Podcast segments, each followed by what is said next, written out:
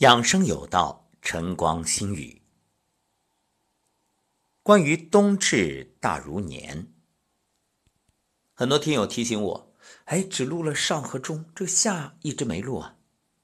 别着急，虽说冬至已经过去几天了，可是这冬至养生可不只是那一天的事儿，而是从冬至到立春这期间都非常重要。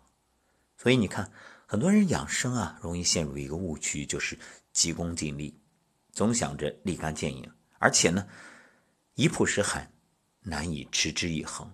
要知道，坚持才有效。就像人们常说的，离开剂量谈毒性，都是耍流氓。那我想把这句话呢，演变一下，叫做。没有持续谈效果，纯属痴心妄想。对呀，你听完节目，你说：“哎，老师讲这个挺好的，我试试。”你一做，嗯，感觉不错。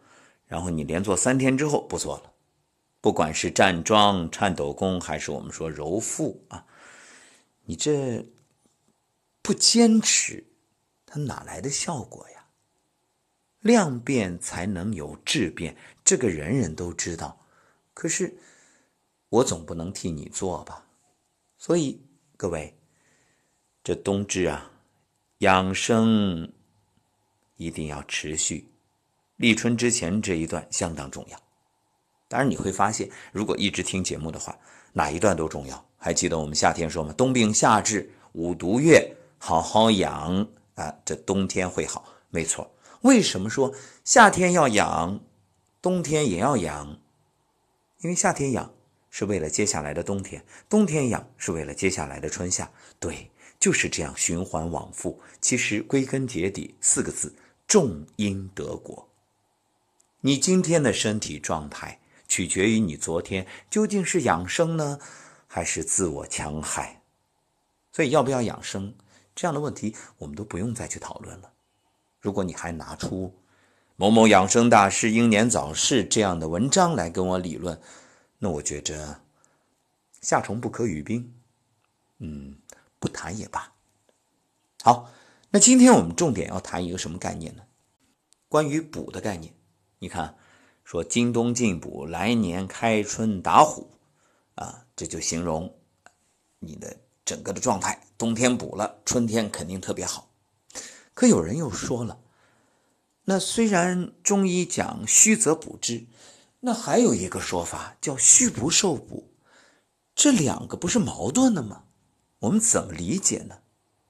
对呀，同样一个“补”字，怎么一个说虚则补之，一个又说虚不受补，到底什么意思啊？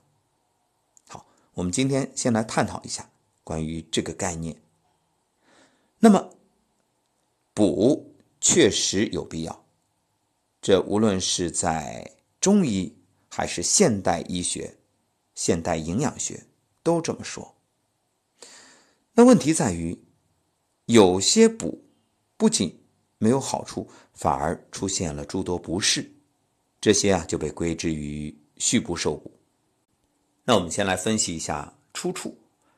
虚则补之是中医基本治则之一，最早呢是见于《黄帝内经》，历代医家对补虚都很重视。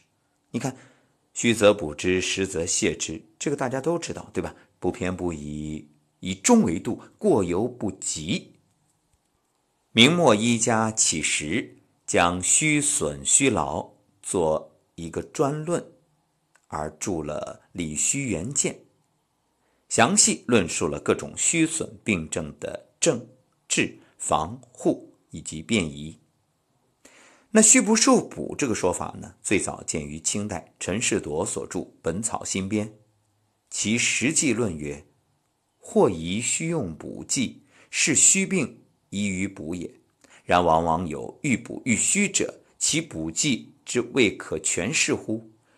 虚虚不用补，何以取弱哉？”欲补欲虚者，乃虚不受补，非虚不可补也。故补之法亦一变：补中而增消导之品，补内而用制服之法。不必全补而补之，更佳也。之后啊，这虚不受补一词就散见各种医籍，但是至今呢，还没有一个医家系统论之。目前对于虚不受补的认识啊，也不统一。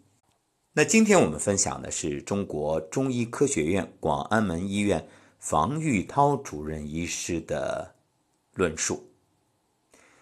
一个呢是补不当之说，就是脾胃虚弱，因为脾胃啊它是后天之本。《素问·经脉别论》云：“引入于胃，游溢精气，上输于脾，脾气散精，上归于肺。”水经四部、五经并行等等。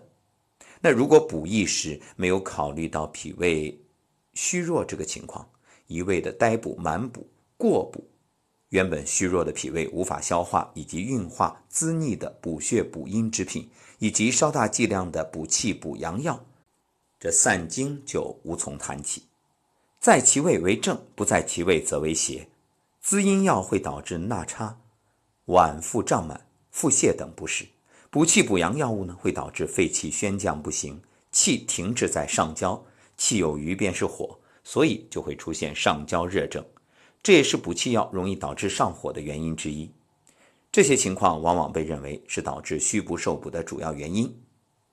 好，那房主任的这一段呢，让我想到了一点，就是有个说法，垃圾是放错了地方的宝贝。你看。很多人从垃圾当中分解能源，哎，致富了，这就是各种啊回收、利用、再加工，既环保，又有利于这个资源的变废为宝。那同样反过来，就算是宝贝，你放错了地方，它可能也变成垃圾，甚至有害。所以人体也是一样，不对了，它有益。补错了，它有害，所以怎么补，补什么，这个很重要。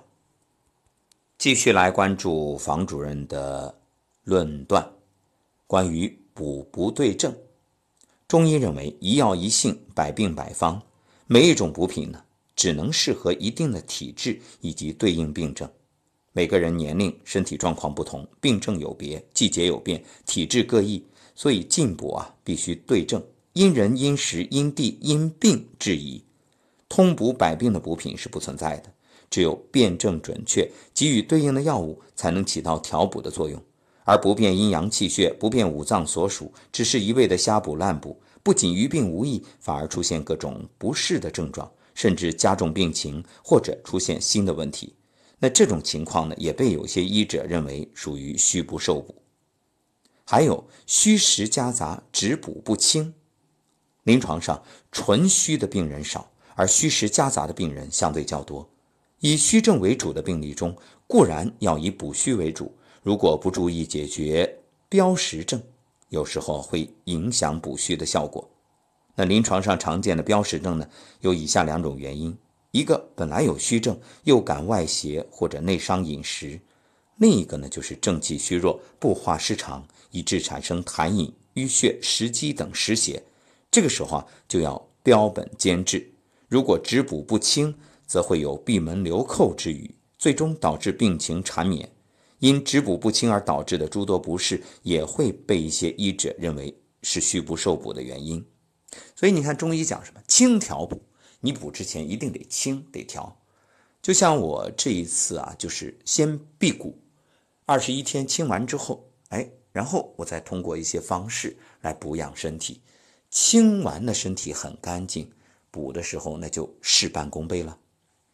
再说说不当补之说，服用补品一定要有的放矢，正如清代名医于听鸿所言：“见病不可乱补，一日误补，十日不复。”那么所谓的不当补的情况呢，有四类。《内经》有云：“大时有雷状。”所谓这个雷啊，就是羸弱，身体嗯不强壮的情况。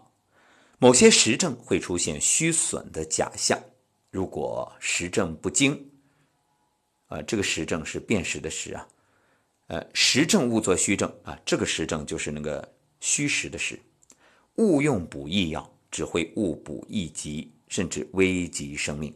某些郁症、肠道湿热、痰瘀内阻的病人，因为阳气被邪气郁闭于内而不达四肢，导致倦怠、四肢乏力等虚症的假象。这个时候，如果你误以为是虚症，急于补益，犹如南辕北辙。伏火内久，不能外散，壮火食气，又伤阴经，内耗外结，成假虚之象。这个时候，如果误作虚症，施以补剂，犹如抱薪救火。体本不虚，事补成瘾，盲目进补，而补药多滞，或涩于阴分，或堵于阳分，会产生滞闷不通的感觉。本不当补而误补出现的种种不适，也被归类于虚不受补。还记得我们节目里所说的健康两个要点吗？气血充盈和经络畅通。你看，这里所说的不当补，就和这个有很大的关系。比如，你说我气血特别充足啊，别人都气血两亏，我没有，我很好。结果你经络淤堵，得气滞血瘀，也会出现问题。所以补虽有益，但不能盲目。再来说说另外一种脾胃衰败而不受药之说，《内经》有云：“有胃气则生，无胃气则死。”脾胃为生化之源，水谷之海。诸多虚劳晚期病人，其阴阳气血俱虚，胃气已绝，纵使神药，脾胃不受，也于事无补。还有一种特殊体质之说，临床上呢也会遇到一些虚症病人，即使辨证准确，运用对应补法，仍然达不到预期效果，甚至出现不良反应。比如某些患者，无论疾病轻重，终生不耐受参芪。目前有些医者认为。这个呢要归属于药物过敏反应，也有医者呢认为是特殊体质，就是虚不受补体质。那么文献报刊目前普遍引用的定义是什么呢？所谓虚不受补，就是一些体质虚弱或患有慢性疾病的中老年人，由于脾胃虚弱或者脾虚湿盛、运化功能差等原因，在应用滋补品之后，不但不能得到应有的补益。反而出现纳呆、厌食、消化不良、脘腹胀满、恶心、呕吐等症状的一种现象。这个定义的内涵呢，其实还不够丰富，只是涉及了补不当中的脾胃虚弱。所以，从严格意义上来讲，我们前面所讲的四条当中的前三条，并不是真正意义的虚不受补，只是治不得法、误治脏绝而已。而真正的虚不受补的意义呢，应当是最后一种，是一种特殊体质。那这类人群在没发病的时候，平时呢只能进食清淡之品，稍微进食多一点的肉类、蛋类，甚至鸡汤、几枚大枣，都会出现燥热、口干等不适。发病时，参芪之品一用，各种热症丛生；稍微进食滋腻之品，立刻出现纳食差、胸闷、脘腹胀满。即使病情较重，参芪也不能像常人那样用。这类病人多属于体质不佳，先天禀赋不足，任何一个环节啊都极其脆弱。平时机体处于不稳定的平衡状态，一旦发病，只能顺其势去调理，以合法为主，切忌孟浪，以平补缓补，不然极容易打破脆弱平衡，导致变症丛生。总而言之啊，虚不受补一词，很多人都知道，但是概念呢却不太明确。希望今天。这档节目里面提出的观点能够给各位做一个参考。反正不管怎么样，轻是有必要的。还有就是关于用药，很多人说西药不安全，那我就用中药。问题在于是药三分毒，说的就是中药。千万别把中药当饭吃。那你不明白的话，人参也有害。那你懂了的话呢？便宜如萝卜。也有益，所以究竟怎么补？归根结底，你要了解自己的身体。因此，虚则补之和虚不受补，它根本不矛盾。就是虚肯定要补，但是怎么补，这个很重要。补错了，自然就有害。所以接下来啊，就给大家说一说，在冬至到立春期间怎么补。人体的虚症有哪些呢？阴虚、阳虚、气虚、血虚，所以不能一概而论。你必须先要了解自己的体质。那辨明之后，我们再来说一说，阴虚之人怎么办呢？你看，阴虚常见的症候是潮热盗汗、五心灼热、口燥咽干、干咳少痰、眼目干涩、舌红少苔。建议，比如铁皮风斗，哎，这个就很好。味淡微甘，生津而不寒凉，有生津益胃、养阴清热除烦的功能。它补益脾胃，生津利胆，降血糖，清虚热，可以抑制肿瘤。还有龟甲胶，可以滋阴养血，用于阴虚潮热、骨蒸盗汗、腰膝酸软、血虚萎黄。燕窝呢，养阴润燥，益气补中，治虚损、咳痰喘，还有卡血以及久痢。这个就适宜体质虚弱、营养不良、久痢、久疟、痰多、咳嗽、老年慢性支气管炎，还有支气管扩张、肺气肿、肺结核以及胃痛病人食用。根据现代医学的研究啊，燕窝可以促进免疫功能，有延缓人体衰老、延年益寿的功效。西洋参可以补气养阴、清热生津，用于气虚、阴亏、内热、咳喘、痰血，还有虚热烦倦。消渴、口燥、喉干，可以益肺阴、清虚火、生津止渴、治肺虚、久嗽、失血、咽干口渴以及虚热烦倦。那么还可以选用大补阴丸：参杞蜂王浆、六味地黄丸、银耳、鳖甲、麦冬、沙参、黑芝麻等来食用。这个呢也是补阴虚的。阳虚呢常见的症候，这。面色发白，四肢不温，阳痿早泄，纳少便溏，舌淡嫩，脉微细等等，这比较适宜的一个冬虫夏草。它性温，味甘，有补虚损、益精气、止咳化痰、抗癌抗老的功效，还有抗菌平喘、强心降压。还有这个冬虫夏草炖排骨，它可以治疗骨质疏松。民间呢用冬虫夏草炖鱼或者鸡鸭。以治疗阳虚体弱和病后虚损。说到这儿，可能有的朋友会奇怪：哎，不是很多权威媒体都说了，这冬虫夏草没什么用吗？实际上，这里啊，也就是前面我们所说的概念，就是你对症它就有用，你不对症，你说冬虫夏草很贵，结果别人送了，哎，你就把它吃下去，别浪费。各位，你不需要，那你吃下去才是浪费，不仅浪费。还有害，你知道吗？所以养生啊，最怕人云亦云，看别人吃什么或者什么流行什么贵，你就吃什么，那你是小白鼠啊！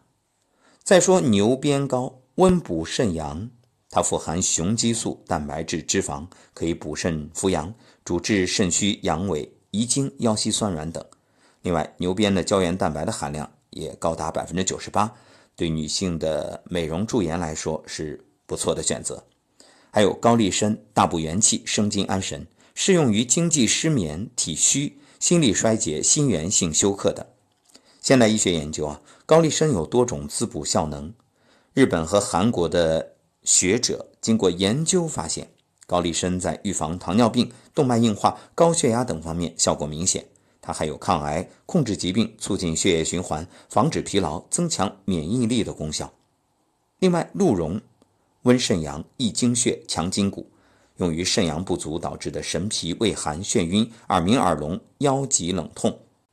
另外，像金匮肾气丸、鹿茸口服液、龟苓膏、紫河车、蛤蜊、杜仲等这些，那么服用补药呢，要特别注意脾胃运化功能。前面也说了，像脾胃虚弱、胃纳呆滞、胸脘胀闷，那这个就需要加入行脾健肝的药物。像陈皮、砂仁、木香、神曲、谷芽，它可以健脾助运。那气虚之人呢？常见症候有精神倦怠、语声低微、容易出虚汗、舌淡苔白、脉虚无力。可以选择的有野山人参，它能大补元气，强化人体器官功能，生津止渴、生精壮阳、生血补血、养颜美容、醒神开窍、凝神益智。提高大脑思维能力，增强记忆力，可以抗疲劳、抗衰老、抗严寒、抗高温、抗癌防病，调节人体的免疫机能，生机旺盛，青春永驻。还有生晒人参，大补元气，补脾益肺，生津止渴，安神益智。黄芪味甘，性微温，可以归脾肺经，有抗衰老、强壮、降压、强心、利尿、抗菌、抗病毒以及激素的作用，可以调补人体表里内外的正气。可以选用的还有人参、蜂王浆、补中益气丸、西洋参、黄芪、党参、山药等等。血虚之人啊，常见症后面色萎黄、唇甲苍白、头晕、心悸、健忘、失眠、手足发麻、舌质淡、脉细无力。可以选择阿胶，补血滋阴、润燥、止血，用于血虚萎黄、眩晕、心悸、心烦不眠、肺燥咳嗽等。当归补血活血、调经止痛。润燥滑肠，主血虚诸症，月经不调、经闭、痛经，还有崩漏、虚寒腹痛、痿痹、肌肤麻木、肠燥便难、赤力厚重等等。黄精呢，补气养阴、健脾润肺益肾。红枣味甘性温，归脾经、胃经，补中益气、养血安神、缓和药性。龙眼儿。补益心脾、养血安神，用于气血不足、心悸增重、健忘失眠、血虚萎黄，还可以选用像十全大补丸、归脾丸等等。其实说到补啊，除了我们能够想到的这个食补或者药补，还有一点就是向大自然去补，比如你站桩或者颤抖功，它都是在补啊。